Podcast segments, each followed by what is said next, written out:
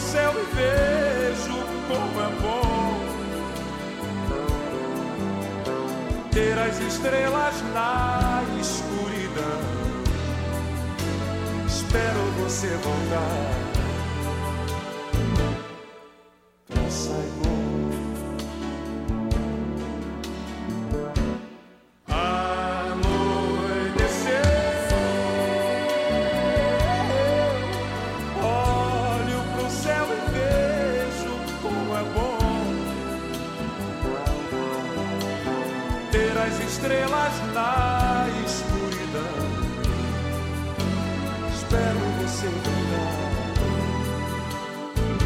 Final dos anos 80, a gravadora Som Livre lançou uma série de discos no estilo caça-níqueis com a cantora Maria Creuza e não deu muito certo. Ao convidar o cantor Emílio Santiago para colocar voz no mesmo projeto, aí a coisa mudou e os discos chamados Aquarela Brasileira viraram mania nacional, vendendo mais de um milhão de cópias. O volume 2, lançado em 1989, trazia o sucesso Saigon de Cláudio Cartier. A Cultura FM apresentou Baú da Cultura. Produção e apresentação Paulo Brasil. Tantas palavras, meias palavras. Nosso apartamento, um pedaço de Saigon.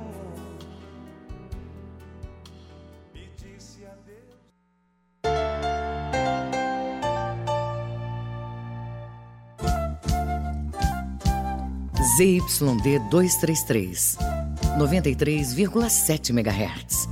Rádio Cultura FM, uma emissora da Rede Cultura de Comunicação. Fundação Paraense de Rádio Difusão, Rua dos Pariquis, 3318. Base operacional, Avenida Almirante Barroso, 735. Belém, Pará, Amazônia, Brasil. Violência doméstica é a ação ou omissão que pode levar a vítima a sofrimento físico, sexual, psicológico, dano moral ou patrimonial e até a morte. Geralmente, a vítima passa muito tempo em sofrimento por medo, vergonha ou falta de recursos financeiros. A violência atinge qualquer classe social, religião, raça, grau de escolaridade e outros fatores. Para combater esse crime, é necessária a participação das autoridades e da sociedade. Não se cale. Ao identificar uma vítima que esteja em situação de violência doméstica, denuncie. Diz que 180 ou vá à delegacia especializada mais próxima. Cultura, rede de comunicação.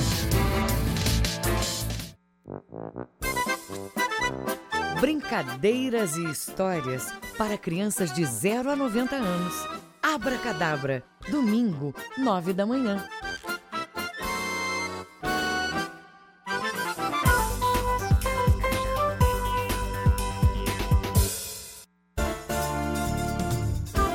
Partir de agora, você vai saber de tudo que é notícia no Pará, no Brasil e no mundo. Jornal da Manhã, na Cultura FM.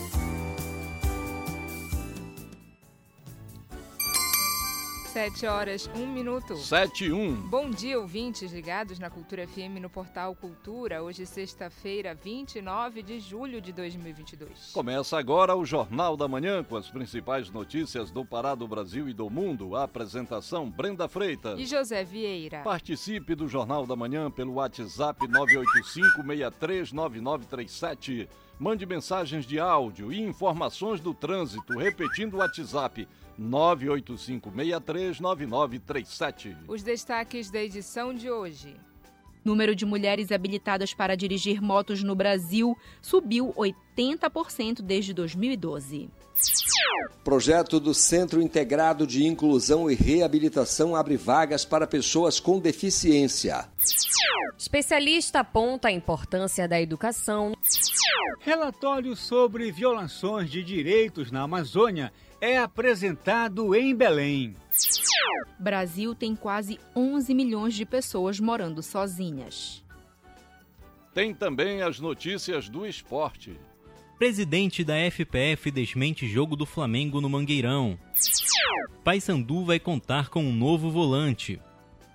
E ainda nesta edição, o Brasil negocia a compra de 50 mil doses de vacina contra a varíola dos macacos. IBGE abre novas vagas para trabalhar no censo 2022. E CGU encontra 135 mil pagamentos do auxílio emergencial feitos a pessoas mortas. Essas e outras notícias agora no Jornal da Manhã. 7 horas 2 minutos. 7 e 2. O Pará é notícia. Santa Cruz do Arari, no arquipélago do Marajó, recebe a partir de hoje a 25ª edição do Festival do Tamuatá. O evento vai ter atrações gastronômicas e culturais. O correspondente Edelson Vale tem outras informações. Tem início hoje a 25ª edição do Festival do Tamuatá, que é realizado no município de Santa Cruz do Arari. O evento acontece até o próximo domingo, dia 31 de julho. É realizado anualmente com uma diversificada programação, que envolve gastronomia, esporte, lazer, poesia, música, feiras, artesanato e muitas danças folclóricas regionais. Estou com Fábio Freitas, que é secretário de Cultura, Esporte e Lazer da cidade, que nos fala da programação do evento. Uma ação integrada com todas as secretarias, em parceria com a Câmara Municipal, estão realizando a partir de hoje a 25ª edição do Festival do Tamuatá, onde nós vamos fazer várias homenagens aos pescadores locais, vai ter a escolha da garota do festival, concurso gastronômico em relação ao Tamuatá, a feira de artesanato, uma programação vastíssima com apresentações culturais, além de vários shows que integrarão os três dias da 25ª edição do Festival do Tamuatá. A 25ª edição do Festival do Tamuatá tem por objetivo fortalecer e valorizar a atividade pesqueira, cultural e ambiental entretenimento da cidade e do interior, promovendo assim intercâmbio às localidades mais distantes e municípios vizinhos. O município recebe um número significativo de visitantes que têm a oportunidade de conhecer um pouco da culinária, esporte e a produção cultural de Santa Cruz do Arari. De Soura, Delson Vale para o Jornal da Manhã. Relatório sobre violações de direitos na Amazônia é apresentado em Belém. Representantes da área do direito ambiental de outros países participaram do evento, como nos conta o repórter Marcelo Alencar. O evento reuniu integrantes do Tribunal Internacional dos Direitos da Natureza. A delegação é formada por representantes da África, Estados Unidos e América do Sul o grupo realizou uma extensa rodada de visitas em áreas de conflito em Altamira, Anapu, Marabá, Paraopebas e Canaã dos Carajás. O procurador regional da República, Felício Pontes, comenta sobre a visita dos juízes do Tribunal Internacional dos Direitos da Natureza no Estado. Eles estão muito preocupados porque receberam muitas denúncias das violações de direitos, não só humanos, como também direitos da natureza. E, e, essas pessoas viram, foram fazer a visita nos lugares, conversaram com os ribeirinhos, conversaram com as pessoas atingidas nesses projetos e vão lançar um relatório sobre isso, que vai ser um relatório internacional mostrando as violações desses direitos. E um dado novo é que não são apenas violação de direitos humanos, mas própria violação de direito da natureza.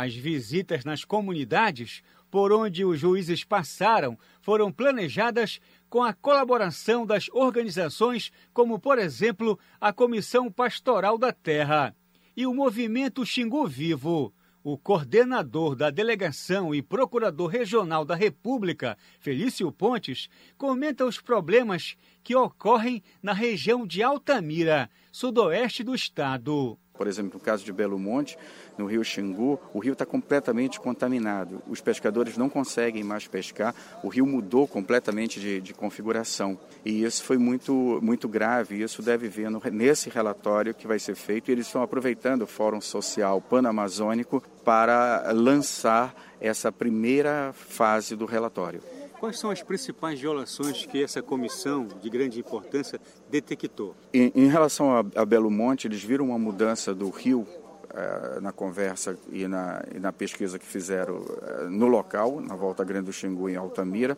que é, é uma mudança muito drástica, porque o rio está tão contaminado que alguns peixes estão nascendo com deformidades. é, não se acredita que, que a coisa possa melhorar, muito pelo contrário. A situação é de que a, a, as árvores que ficaram submersas entrem em estado de putrefação ainda mais rápido e isso ainda tem uma contaminação maior ainda para os, os, os ribeirinhos do Xingu.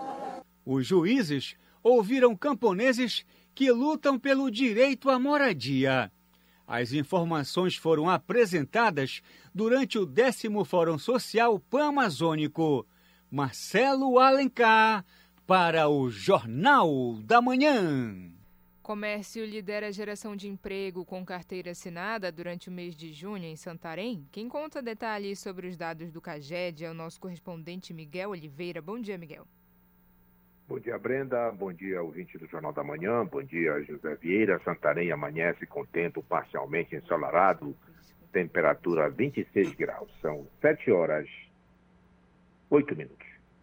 O município de Santarém teve saldo positivo na geração de empregos com carteira assinada no mês de junho deste ano.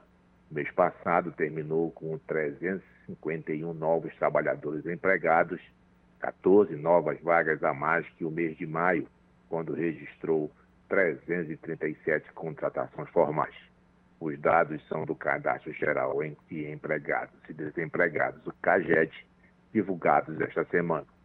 De acordo com o CAGED, no mês de junho, os cinco principais setores da economia do município admitiram 1.419 trabalhadores e dispensaram 1.068. Brenda, o setor do comércio foi o que mais contratou com carteira assinada, saldo positivo de 147 vagas. O setor de serviço vem logo a seguir com saldo de 86 vagas. A agropecuária também teve um saldo positivo de 105 vagas. A construção civil registrou 97 novas vagas com carteira assinada, mas demitiu 82 trabalhadores. Já a indústria registrou saldo negativo de duas vagas. Foram 75 admissões contra 77 desligamentos. Vieira. Terceira parcela do mês de julho, referente ao Fundo de Participação dos Municípios, o FPM, será depositada nesta sexta-feira nas contas das prefeituras. Miguel, mas tem prefeito que reclama que o repasse é insuficiente para as despesas essenciais, não é isso?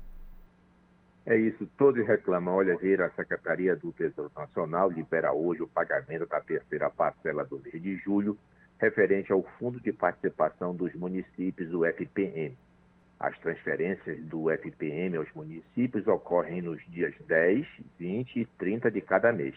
No entanto, se a data cair no sábado, domingo ou feriado, o repasse é antecipado para o primeiro dia útil anterior. Santarém, por exemplo, vai contar com uma parcela de, de 1 milhão 343 mil reais. Segundo o prefeito do município, Nélia Guiar, o FPM não é suficiente para atender a todas as demandas da população, mas trata de um valor que ajuda na gestão pública a executar serviços em áreas importantes. No mínimo 15% desse recurso vão para a saúde, outros 25% vão para a educação, diz o prefeito. Ele continua. Só aí se tem um comprometimento de 40% dessa receita para essas duas áreas. E continua ainda tem a parte que vai para o Poder Legislativo, ou seja, para as câmaras municipais. Depois disso, o restante é livre para o gestor investir em assistência social, infraestrutura urbana ou rural, turismo, entre outras, explica o prefeito de Santarém. Olha, Vera, o recurso é repassado pela União às prefeituras a cada 10 dias e corresponde a 22,5% do que a União arrecada com o imposto de renda e com imposto sobre produtos industrializados, o IPI. De Santarém, Miguel Oliveira para o Jornal da Manhã. Muito obrigada, Miguel. Bom dia, bom trabalho. 7 horas 11 minutos. 7 e 11. Vacinação contra a Covid-19 para crianças de 3 e 4 anos de idade ocorre em Castanhal. Essas e outras notícias no Giro do Interior com Felipe Feitosa. A campanha de vacinação voltada para o público infantil de 3 a 4 anos é realizada pela Prefeitura de Castanhal por meio da Secretaria Municipal de Saúde, com as aplicações das doses iniciando nesta semana. O atendimento ao público ocorre em todas as unidades de saúde do município, entre 8 da manhã e 4 da tarde.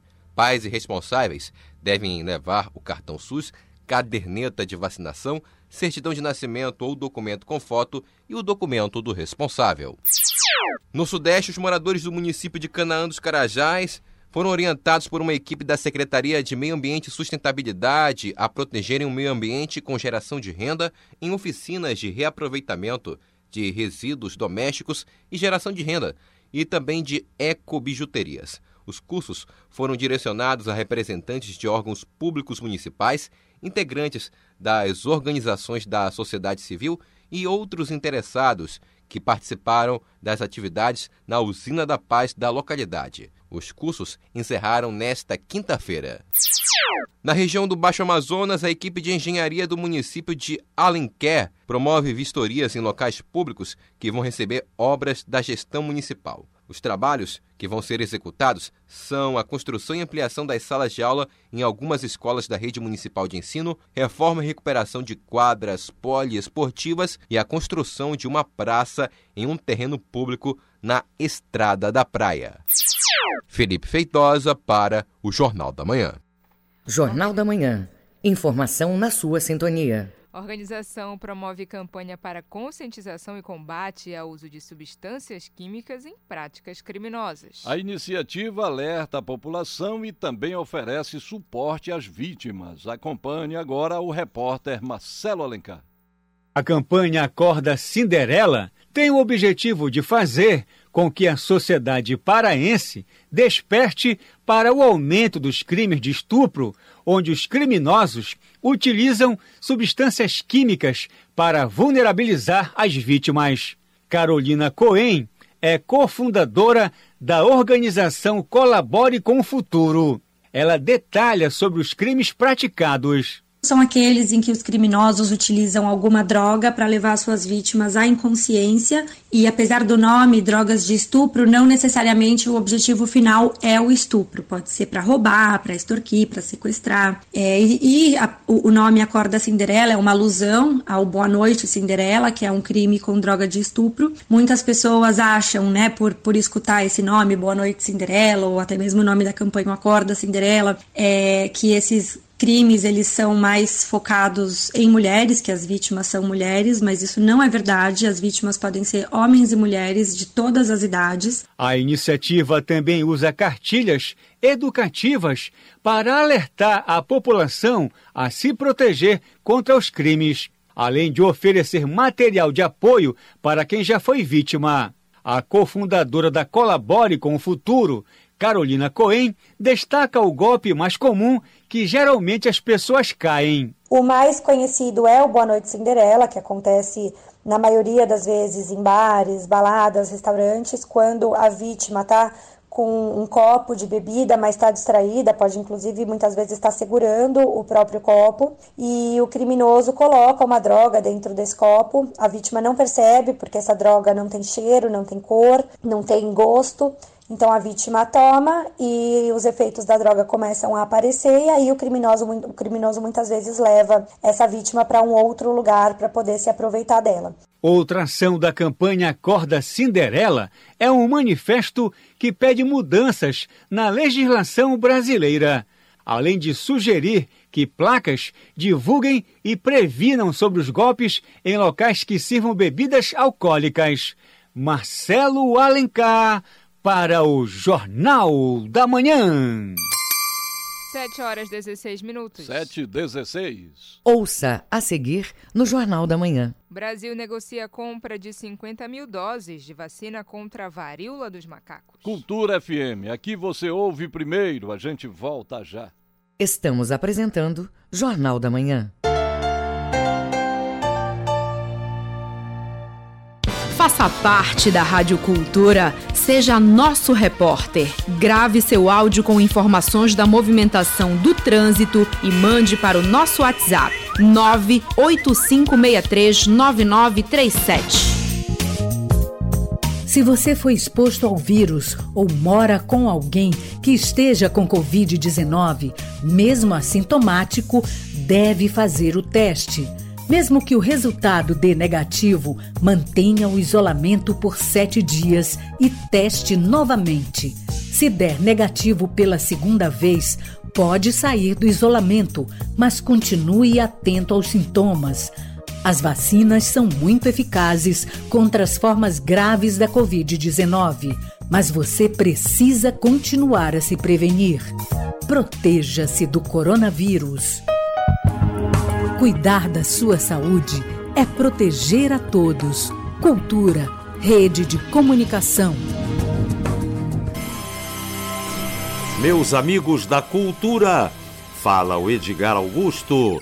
A Feira do Som está de férias, mas neste julho, o programa de 50 anos pela Rádio, TV e Portal Cultura aparecerá firme e forte dia 29, sexta-feira, ao meio-dia, com um misto dos programas já exibidos nos meses anteriores. Assistam, vocês vão gostar. Tchau e até lá.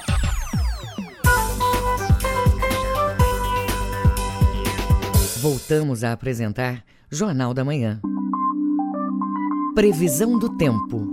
De acordo com a Secretaria de Meio Ambiente e Sustentabilidade em Belém, região metropolitana, a sexta-feira é de tempo aberto a parcialmente nublado. São esperadas chuvas com trovoadas à tarde. Em Belém, mínima de 23, máxima de 31 graus. No Nordeste Paraense, Céu claro pela parte da manhã. Tarde e noite, tempo parcialmente nublado a nublado, com ocorrência de chuvas e trovoadas. Em São Caetano de Odivelas, mínima de 24, máxima de 31 graus. E na região do arquipélago do Marajó, o dia é de tempo parcialmente nublado a nublado, com chuvas e trovoadas no período vespertino. Em Santa Cruz do Arari, variação de temperatura entre 24 até 32 graus. 7 horas 19 minutos. 7 e 19. Viva com saúde.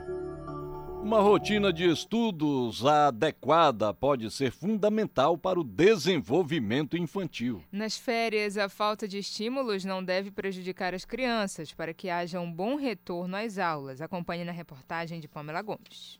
É importante que, mesmo no período de férias, as crianças tenham rotinas estabelecidas. O estudo proporciona momentos de aprendizagem significativos para o processo de desenvolvimento infantil, além da formação pessoal das crianças. A falta de limites no horário e na organização é prejudicial, como explica a pedagoga Cristiane Amorim.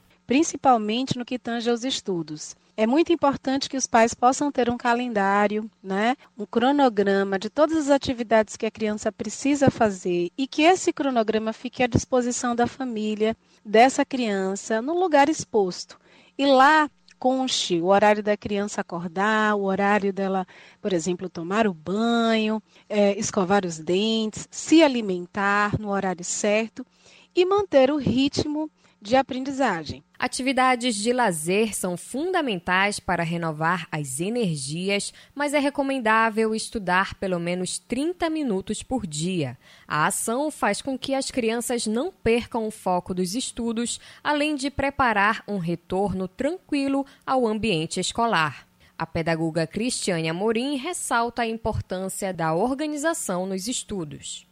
Criar hábitos é de suma importância para desenvolver a capacidade saudável do ser humano de pensar, de pensar sempre, de reinventar os seus pensamentos, de ter criatividade e ampliar o pensamento crítico, que é uma, uma ponte muito forte para que esse ser humano possa se expressar livremente para o mundo. Outra dica é que pais e responsáveis devem levar os pequenos para visitar bibliotecas e livrarias como forma de despertar o interesse pela leitura. Com reportagem de Marcelo Alencar, Pamela Gomes para o Jornal da Manhã. Cuidados com a voz são importantes, principalmente durante o verão, com o aumento do calor e a desidratação. Na reportagem de Cláudio Lobato, confira dicas para manter a saúde vocal. Acompanhe. Calor, desidratação e competição sonora são alguns inimigos da voz, assim como alterar a voz na tentativa de ser ouvido em locais com ruídos intensos também é um perigo à saúde vocal, principalmente no período de veraneio, quando o calor é intenso e pode causar desidratação. Hábitos inadequados, como fumar e beber em excesso, podem gerar ou até mesmo agravar os prejuízos no trato vocal.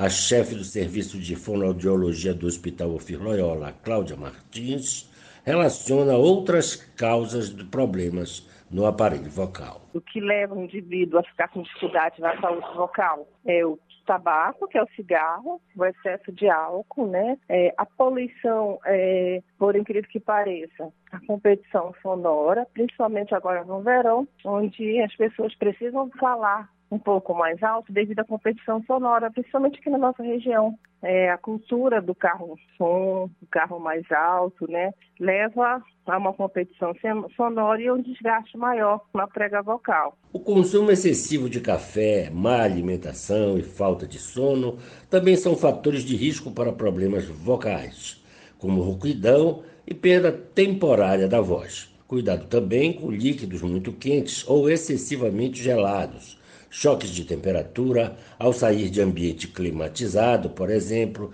excesso de pigarros e alimentos muito condimentados. A chefe do Serviço de Fonoaudiologia do Hospital Filoiola, Cláudia Martins, faz algumas recomendações para evitar maiores problemas articular bem as palavras, é importante articular bem as palavras, né? Evitar roupas, principalmente que roupas que têm esse comprimento que fazem, é, na região da cintura, onde tem um diafragma, né, onde é uma compensação muito é, importante para o processo da respiração. Respirar, né, prestar atenção na respiração, é, os movimentos de respiração importantes, pessoas que têm fundo alérgico, que levam a respiração pela boca. Se o adoecimento das suas cordas vocais acontecer mesmo com todos esses cuidados e se durar além de 15 dias, procure um especialista. O acompanhamento do especialista e a disciplina do paciente são fatores importantes e indispensáveis na recuperação, assim como o consumo ideal de água, pois as cordas vocais têm uma condição muito delicada que necessita manter a hidratação em dia. Uma boa recomendação de verão é ingerir em jejum um quarto de maçã, que é uma astringente natural e é muito benéfica, principalmente para quem trabalha com a voz como é o caso de cantores ou professores. A ingestão de água é essencial, mas deve-se evitar o consumo de bebidas alcoólicas, café e de achocolatados, que são alimentos que prejudicam a voz. Cláudio Lobato para o Jornal da Manhã. Organização Mundial de Saúde e governo federal negociam compra de vacinas contra a varíola dos macacos. A princípio, cerca de 50 mil doses de imunizante vão ser adquiridas. O repórter Eduardo Cupertino tem outros detalhes. O Brasil está negociando com a OMS, Organização Mundial da Saúde, a aquisição de 50 mil doses de imunizantes contra a varíola dos macacos. A vacina com o vírus inativado será adquirida por meio da OPAS, a Organização Pan-Americana da Saúde, e terá aplicação em duas doses com intervalo de 30 dias entre elas. Ainda não há data prevista para a entrega das vacinas. O secretário de Vigilância em Saúde, Arnaldo Medeiros, explicou nesta quinta-feira, durante a sétima reunião ordinária da Comissão Intergestores Tripartite, qual a estratégia da pasta para a aquisição dos imunizantes. De imediato, solicitamos a OPAS que fizesse tratativas via fundo estratégico para aquisição de um conjunto de doses. A região das Américas está comprando, no primeiro momento, cerca de 100 mil doses. Dessas 100 mil doses, 50 mil doses é, foi a solicitação inicial que o Ministério da Saúde fez à, à OPAS. Para vocês terem uma ideia, também a região da Europa está adquirindo com essa mesma empresa o mesmo quantitativo de 100, de 100 mil doses, 100 mil doses de vacinas. O secretário Arnaldo Medeiros informou ainda que o Ministério da Saúde vai inaugurar nesta sexta-feira um centro de operações em emergências para acompanhar a situação epidemiológica e elaborar um plano de vacinação contra a varíola dos macacos. Até o momento, o Brasil registra 978 casos confirmados em 15 estados e no Distrito Federal. O estado de São Paulo tem o maior número, 744, em seguida o Rio de Janeiro com 117 e Minas Gerais com 44. Com supervisão de Bianca Paiva, da Rádio Nacional em Brasília, Eduardo Cupertino. 7 horas 27 minutos. 7 e 27. Jornal da Manhã. Informação na sua sintonia. Brasil tem quase 11 milhões de pessoas morando sozinhas. Os dados foram divulgados pelo IBGE. Confira os detalhes na reportagem de Tamires Nicolau. De acordo com o IBGE, 10 milhões e 800 mil pessoas moravam sozinhas em 2021 no Brasil. O número é 43% maior do que no levantamento feito em 2012. De acordo com a nova pesquisa divulgada na última sexta-feira, dia 22, os homens são a maioria, com 56% dos entrevistados.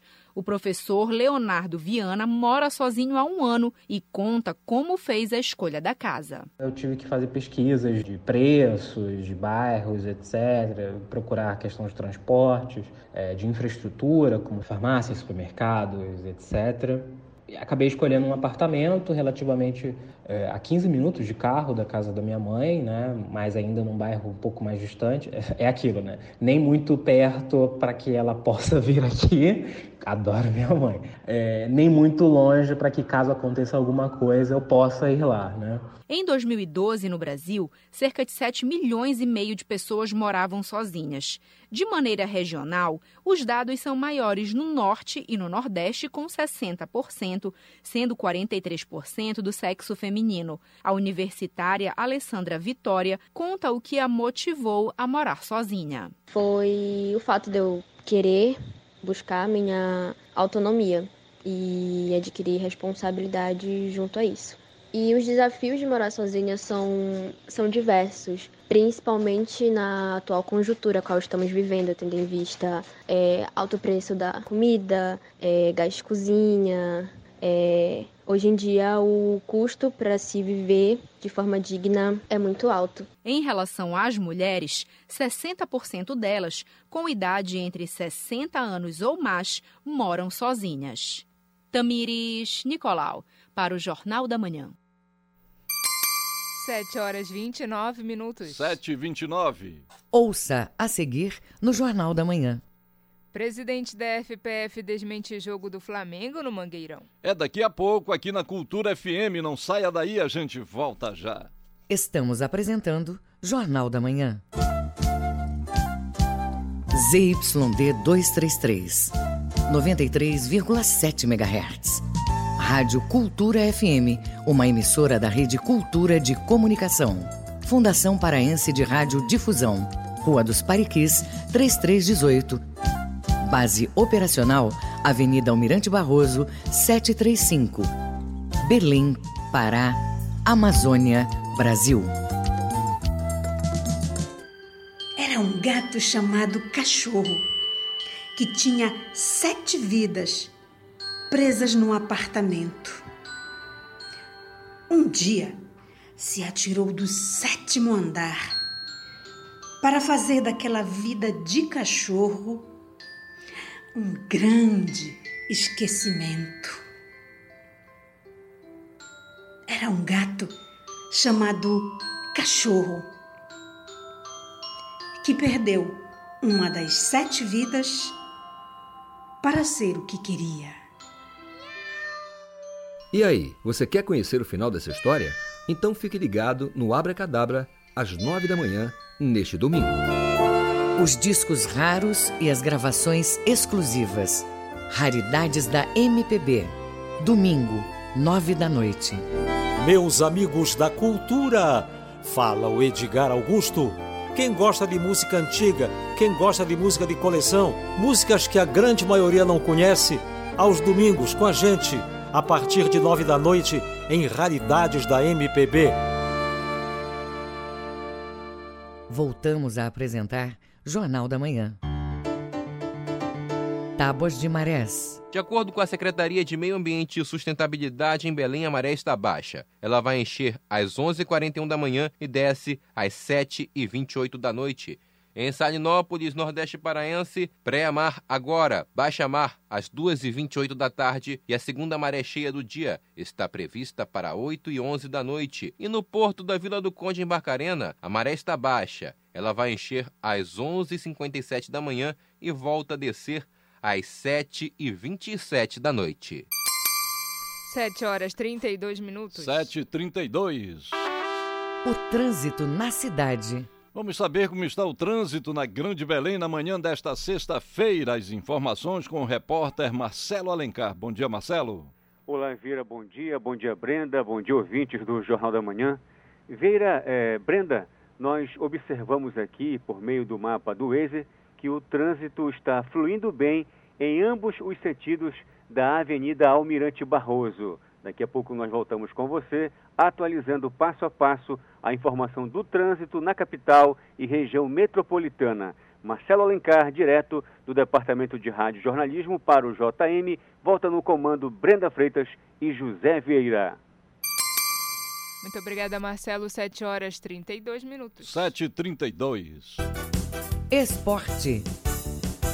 Paysandu vai contar com novo volante. Presidente da FPF desmente jogo do Flamengo no Mangueirão. Essas e outras do esporte com Felipe Campos. O presidente da Federação Paraense de Futebol, Ricardo Gluckpol, desmentiu sobre a possível reinauguração do estádio Mangueirão ser com a partida entre Flamengo e Ceará pela sexta rodada do retorno do Campeonato Brasileiro. O boato de que o jogo da equipe rubro-negra ia reinaugurar o estádio começou a ser falado nesta quinta-feira, visto que a equipe tem uma grande torcida no estado e também pela potencial atenção que o jogo traria. No entanto, o presidente da FPF disse que isso não procede e que existe um acordo entre a federação com Remo e Paysandu para que o Mangueirão seja reaberto na segunda fase da Série C, com a presença das duas equipes caso elas avancem para o quadrangular. No dia 19 de julho, o último balanço de obras do estádio foi divulgado e naquele momento 84% do cronograma já estava concluído. Entre os principais pontos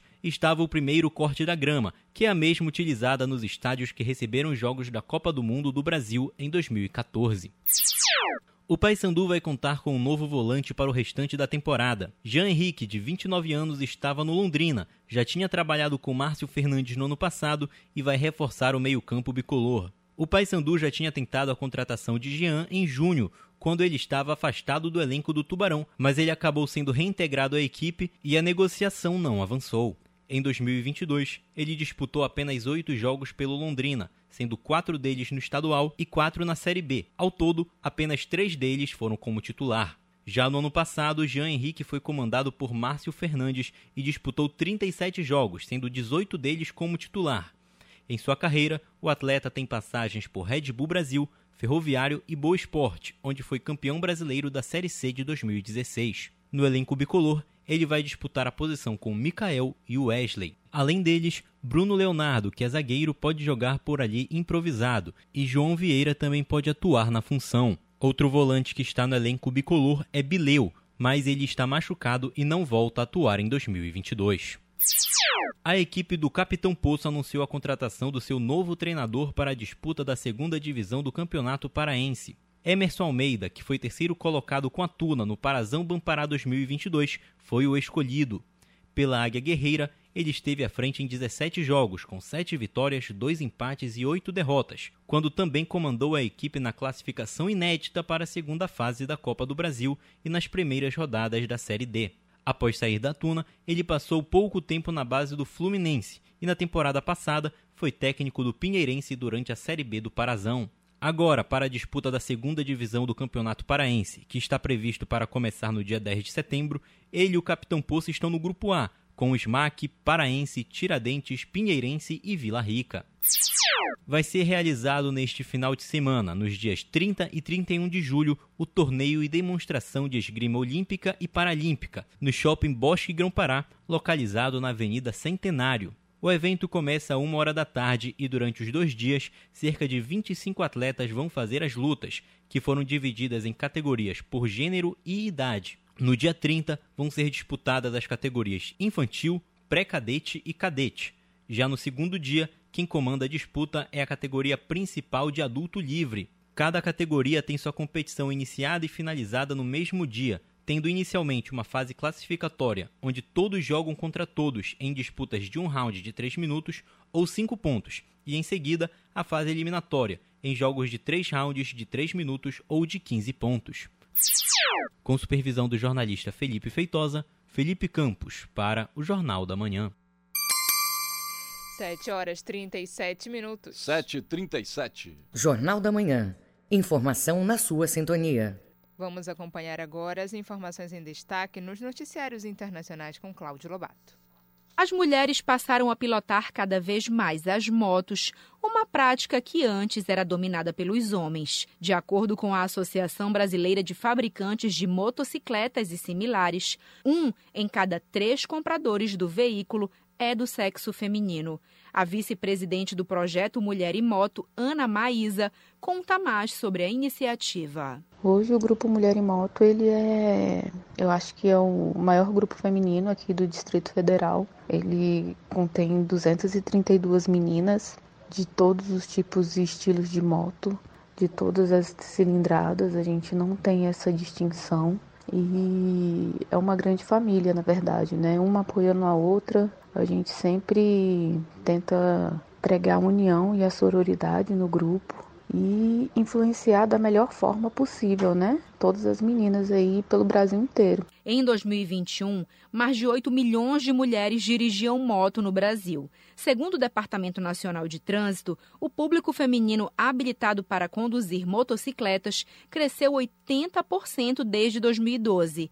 Na população em geral, em 10 anos, a quantidade de motoqueiros aumentou 43%. A vice-presidente do projeto Mulher e Moto, Ana Maísa, ressalta que o objetivo do grupo é influenciar de forma positiva sobre a prática. Às vezes o motociclismo é muito estereotipado assim como é apenas para homens e não a gente tenta desmistificar isso a gente quer ver maior quantidade de meninas pilotando, de mulheres pilotando. No Brasil, a quantidade de pessoas habilitadas com a CNH na categoria A cresceu 50% nos últimos 10 anos. Tamires Nicolau, para o Jornal da Manhã. 7 horas 39 minutos. Você ouviu aí uma matéria sobre os dados do Departamento Nacional de Trânsito do número de mulheres habilitadas que cresceu para dirigir motos no Brasil em 80%. Agora sim, vamos acompanhar as informações em destaque nos noticiários internacionais com Cláudio Lobato. O Mundo é Notícia. A Rússia lançou nesta quinta-feira vários ataques a infraestruturas militares e edifícios residenciais na Ucrânia, cujas forças tentam retomar o território ocupado por Moscou em uma contraofensiva no sul. Pelo menos cinco pessoas morreram e 25 ficaram feridas após um bombardeio russo em Koprivnitsky, cerca de 300 quilômetros ao sul de Kiev, no centro da Ucrânia, informou o governador regional Andriy Raikovich. Citado pela agência Interfax Ucrânia, Raikovich disse que havia 12 soldados entre os feridos e que os bombardeios destruíram equipamentos aeronáuticos, um avião civil AN-26 e aeronaves de treinamento, além de prédios vizinhos. Horas antes, a Ucrânia informou que a Rússia havia destruído parcialmente uma base militar em Lyuty, cerca de 30 quilômetros ao norte da capital ucraniana. Os presidentes Joe Biden dos Estados Unidos e Xi Jinping da China conversaram por telefone nesta quinta-feira no contexto de grande sensibilidade das relações bilaterais, que para muitos especialistas encontra-se em seu pior momento em décadas. No cerne das discussões, três principais pautas: a guerra entre a Rússia e a Ucrânia, a competição econômica entre Estados Unidos e China e as tensões em relação a Taiwan. No centro das preocupações, sobretudo do lado norte-americano, uma única meta: garantir o mínimo de estabilidade em face do já atribulado cenário global. Do ponto de vista geopolítico, os Estados Unidos não podem prescindir da China para lidar com a Rússia. Precisam, portanto, investir em pequenos gestos e manter ativo o relacionamento interpessoal entre os seus líderes, bem como canal de diálogo, principalmente considerando que em alguns meses o Partido Comunista Chinês deve conduzir Xi Jinping a um terceiro mandato. A jornalista Marina Ozianikova, que ficou conhecida por interromper um programa de notícias na televisão estatal russa, com um cartaz contra a ofensiva na Ucrânia, foi multada nesta quinta-feira por denunciar novamente o conflito. Um tribunal de Moscou a multou em 50 mil rublos, cerca de 800 euros ou dólares, por desacreditar as Forças Armadas Russas, disse um jornalista da AFP, uma infração que vem sendo aplicada desde março para reprimir críticas. A jornalista é acusada de ter dito, em 13 de julho, falando com jornalistas em uma audiência de opositor preso, Ilya Yashin, que a operação na Ucrânia é um crime. Quatro dias depois, a repórter de 44 anos foi brevemente detida na região de Moscou. Ovsianikova ganhou destaque em março, quando invadiu o noticiário de um canal de televisão pró-Kremlin para o qual trabalhava. Ela segurava uma faixa denunciando a ofensiva na Ucrânia e a propaganda da mídia controlada pelo governo.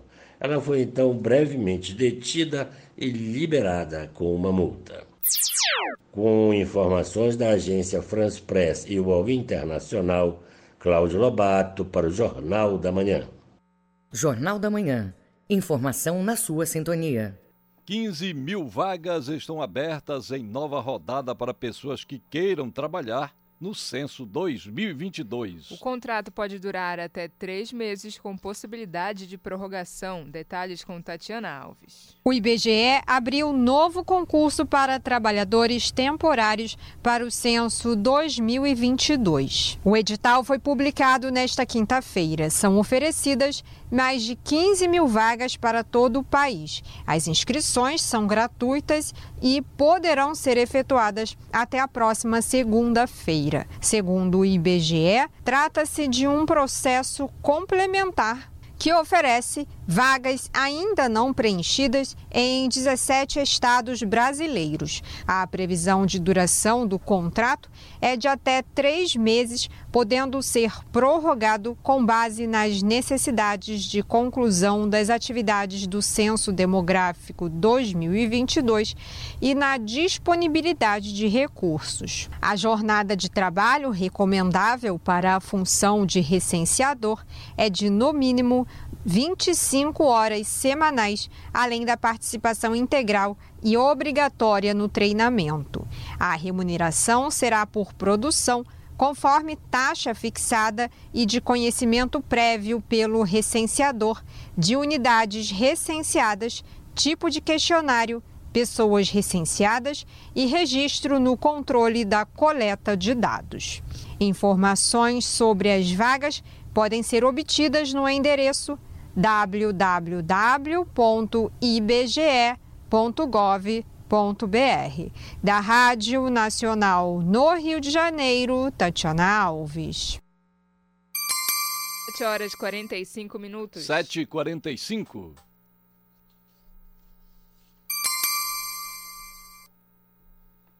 Controladoria Geral da União encontra 135 mil pagamentos do auxílio emergencial feitos a pessoas mortas. Cultura FM, aqui você ouve primeiro, a gente volta já. Estamos apresentando Jornal da Manhã.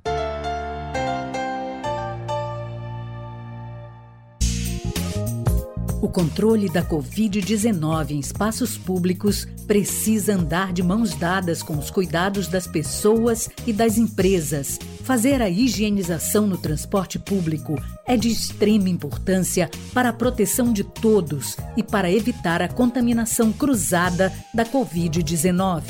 Proteja-se do coronavírus. Cuidar da sua saúde é proteger a todos. Cultura Rede de Comunicação. Música, informação e interatividade. Conexão Cultura, de segunda a sexta, oito da manhã. Ouvinte da Cultura FM, eu sou Isidoro Calixto, eu apresento o Conexão Cultura. Notícias, atualidades, informações e música para você ficar conectado com o que acontece no Pará e no Brasil. Não perca de segunda a sexta-feira, das 8 às 10 da manhã. Conexão Cultura.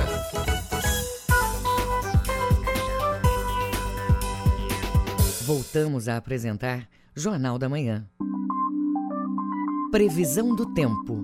Os dados da Secretaria de Meio Ambiente e Sustentabilidade apontam que para o Baixo Amazonas e Calha Norte, a sexta-feira é de tempo parcialmente nublado a nublado, com chuvas já no início da manhã e no decorrer da tarde e noite. Em Óbidos, mínima de 23, máxima de 33 graus. No sudoeste paraense, tempo aberto no período matutino, à tarde e à noite, momentos de nublado, mas sem previsão de chuvas significativas. Em Rurópolis, mínima de 20, máxima de 35 graus. E na região sudeste do estado, o dia é de céu claro com poucas nuvens e não há previsão de chuvas. Em São João do Araguaia, a mínima é de 21 e a máxima chega a 35 graus. Fique sabendo primeiro, Jornal da Manhã, aqui na Cultura FM. 7 horas 47 minutos. 7 e 47 Controladoria, Controladoria Geral é da União encontra 135 mil pagamentos do auxílio emergencial feitos a pessoas mortas. Os prejuízos podem ter chegado aos 100 aos 336 milhões de reais. Quem informa é o repórter Diego Brião. O auxílio emergencial, benefício pago pelo governo federal durante alguns momentos do começo da pandemia de Covid-19, teria sido depositado a cerca de 135 mil pessoas mortas no Brasil. De acordo com o que divulga o jornal O Globo do Rio de Janeiro, a informação consta em uma auditoria da Controladoria Geral da União, que é a CGU. O montante pago a pessoas falecidas supera os 336 milhões de reais. O benefício inicialmente pago tinha valor de 600 reais mensais e foi, em etapas posteriores, reduzido. Além de pagamentos irregulares a pessoas que morreram, o auxílio emergencial foi direcionado a outros públicos que não tinham direito de recebê-lo, como, por exemplo, empregados do governo federal, militares, aposentados, além de pessoas com idade inferior a 18 anos, renda superior ao limite estabelecido ou com vínculo empregatício. Ainda conforme publica o jornal O Globo, os prejuízos com pagamentos irregulares do benefício, relatados pela CGU, são de aproximadamente 9 bilhões e 400 milhões de reais. Agência Rádio Web. Produção e reportagem Diego Brião. Mais de 300 pessoas foram resgatadas de situação de trabalho escravo no país somente no mês de julho. As inspeções foram feitas em 22 estados e no Distrito Federal. A reportagem é de Rafael Silva. A Operação Resgate 2, ação conjunta que reúne diversos órgãos públicos no combate ao trabalho escravo, resgatou 337 trabalhadores neste mês. Desse total, 149 também foram vítimas de tráfico de pessoas. O balanço foi apresentado pelos Ministérios Públicos Federal e do Trabalho, Polícia Rodoviária Federal, entre outras entidades, nesta quinta-feira. Segundo o vice-coordenador nacional de combate ao trabalho escravo e enfrentamento ao tráfico de pessoas do MPT, Italvar Medina, o total de resgates ultrapassou a marca de mil este ano. Com esses números da Operação Resgate, já foram ultrapassados mil resgates no ano de 2022 e ainda estamos perto da metade do ano. Apenas agora, no, neste mês de julho, com a Operação Resgate, foi resgatada uma quantidade de trabalhadores é, representa mais da metade do total resgatado no ano de 2017, por exemplo. Quase 50 equipes de fiscalização estiveram diretamente envolvidas nas inspeções ocorridas em 22 estados e no Distrito Federal. O procurador lembra que o tráfico de pessoas tem sido o caminho utilizado por criminosos para o trabalho escravo. Em diversos locais foram identificados trabalhadores que foram aliciados em outros estados da federação. Né? Por exemplo, os trabalhadores resgatados em Goiás e Minas vieram de estados como Maranhão, como Bahia. Ah, lá em Rondônia foram resgatados trabalhadores vindos de Manaus, foi resgatado um venezuelano, inclusive é, em Rondônia estavam alojados dentro de um galinheiro. Esses trabalhadores muitas vezes recebem falsas promessas de ótimas condições de trabalho pelos seus aliciadores. E com isso são transportados para locais distantes dessas, das suas residências, onde ficam ainda mais vulneráveis. E quando chegam lá, a realidade é muito diferente da prometida os empresários flagrados submetendo trabalhadores a essas condições vão pagar verbas rescisórias devidas às vítimas, que somam quase 4 milhões de reais. Além disso, podem ser responsabilizados por danos morais individuais e coletivos, multas administrativas e ações criminais. Agência Rádio Web, produção e reportagem Rafael Silva. Projeto do Centro Integrado de Inclusão e Reabilitação abre vagas para pessoas com deficiência. A ideia é incentivar a prática da canoagem em uma das três modalidades oferecidas. Acompanhe na reportagem de Isidoro Calixto. Pessoas com deficiência que buscam preparação em canoagem podem fazer a inscrição. A iniciativa é da coordenação do projeto Meninos do Rio, do CIR, que é o Centro Integrado de Inclusão e Reabilitação em Belém. São treinos semanais nas duas piscinas de hidroterapia e mecanoterapia do Centro de Reabilitação. Os interessados devem procurar o espaço a qualquer dia do ano e o pedido de inclusão será analisado. Maiara Moreira, profissional de educação física, fala dos benefícios. Além disso, tem a questão da, do benefício do esporte da é a questão da socialização, a interação social, é colocar vários usuários de diferentes deficiências juntos para conviver, conversar, se relacionar. A gente está vendo que está dando super certo, porque o que, que a gente reparou que durante é, o projeto lá no Rio, a gente não conseguia dar mais de duas voltas com os usuários na canoa, porque eles se cansavam muito rápido. Então a gente viu a necessidade de a gente fazer um condicionamento físico, preparar eles fisicamente para a prática da canoagem. Lançado neste mês de julho, o projeto piloto de preparação física envolve usuários que apresentam maior funcionalidade. Eles são treinados para ter melhores condições físicas para participar de uma das três modalidades de canoagem, com canoa havaiana praticada de forma coletiva, o caiaque duplo e o stand-up pedal, considerado o grande diferencial. O esporte de canoagem é realizado duas vezes ao mês e praticado por 25 usuários. Até o final deste mês, haverá mais uma atividade na Baía do Guajará. Josemacena, pessoa com deficiência e que pratica canoagem, fala da importância do projeto. O esporte nos traz saúde e disposição, proporciona principalmente a vontade de viver e a alegria de estar vivo. O esporte é um meio de inclusão em amplo sentido, te dá aquela sensação de liberdade, de você poder fazer alguma coisa. Você sentiu o vento no rosto, melhora seu humor, coloca um sorriso no seu rosto, você volta a viver, abre novos horizontes, você conhece novas pessoas e volta a sonhar. Então, esporte significa tudo na minha vida, é um grande incentivo para que a pessoa, após um trauma, ela volte a sonhar de novo e a lutar pela vida e realizar seus sonhos. Para acessar os serviços do Centro Integrado de Reabilitação, é preciso ser encaminhado pelas unidades de saúde e acolhido pela Central de Regulação de cada município, que, por sua vez, encaminha o pedido à regulação estadual. Na sequência, o pedido é analisado conforme o perfil do usuário. O Centro Integrado de Reabilitação funciona na rodovia Arthur Bernardes, número 1000. Para maiores informações, os telefones são 4042 2157, 2158 e 2159. Isidoro Calixto para o Jornal da Manhã. 7 horas e 55 minutos. 7 e 55. O trânsito na cidade. Vamos saber mais uma vez como está o trânsito na Grande Belém. Marcelo Alencar. Ok, Vira, bom dia novamente para você, para Brenda e também para todos os ouvintes do Jornal da Manhã. Vamos agora uh, atualizar o condutor que pretende dirigir pela rodovia BR-316, sentido entroncamento para o viaduto do Coqueiro. É, até o trecho do Instituto Bom Pastor, o trânsito está bastante tranquilo agora pela manhã logo em seguida do Instituto Bom Pastor, até ali a rua Oswaldo é, Silva, o trânsito já fica travando, atingindo velocidade média de 2 km por hora. Nesse trecho, é, a partir do Instituto Bom Pastor, o, o trânsito está muito complicado na rodovia BR-316. No fluxo contrário do viaduto do Coqueiro para o entroncamento, o trânsito vai fluindo bem. Marcelo Alencar, direto do Departamento de Rádio e Jornalismo, para o JM. Volta no comando Brenda Freitas e José Vieira. Muito obrigada, Marcelo.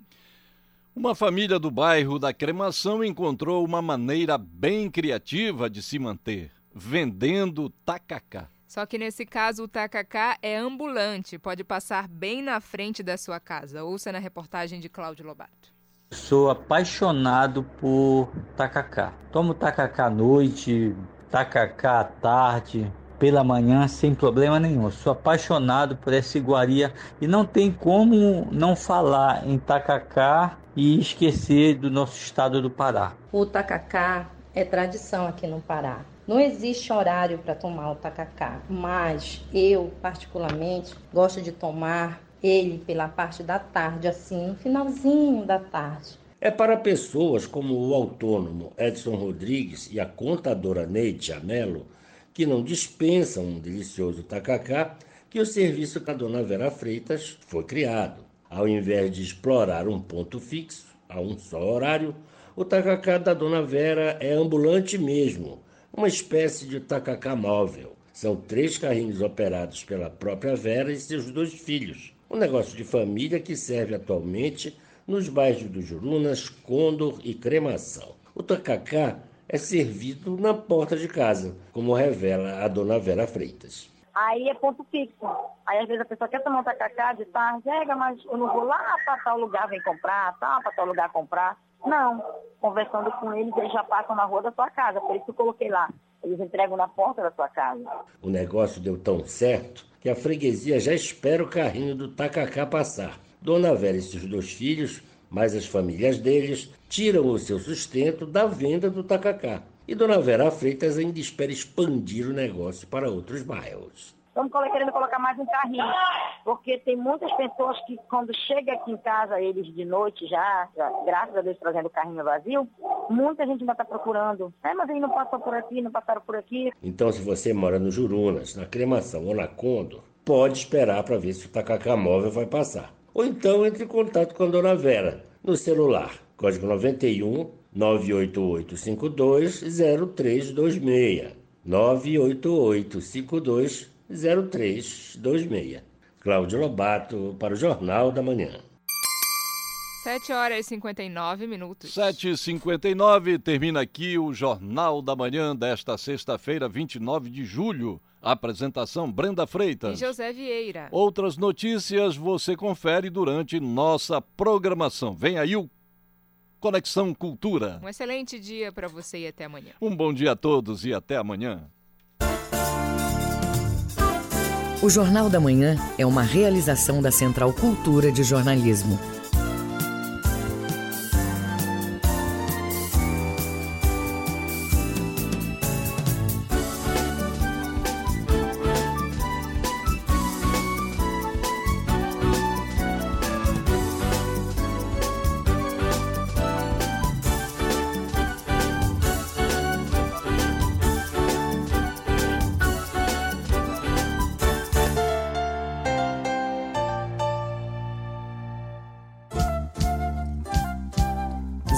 ZYD 233, 93,7 MHz.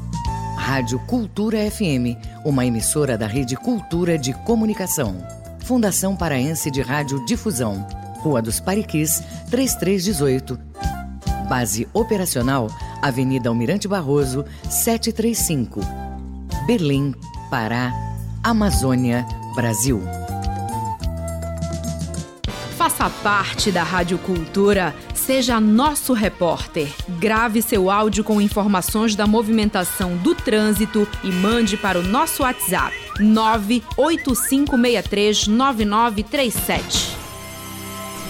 Meus amigos da cultura, fala o Edgar Augusto.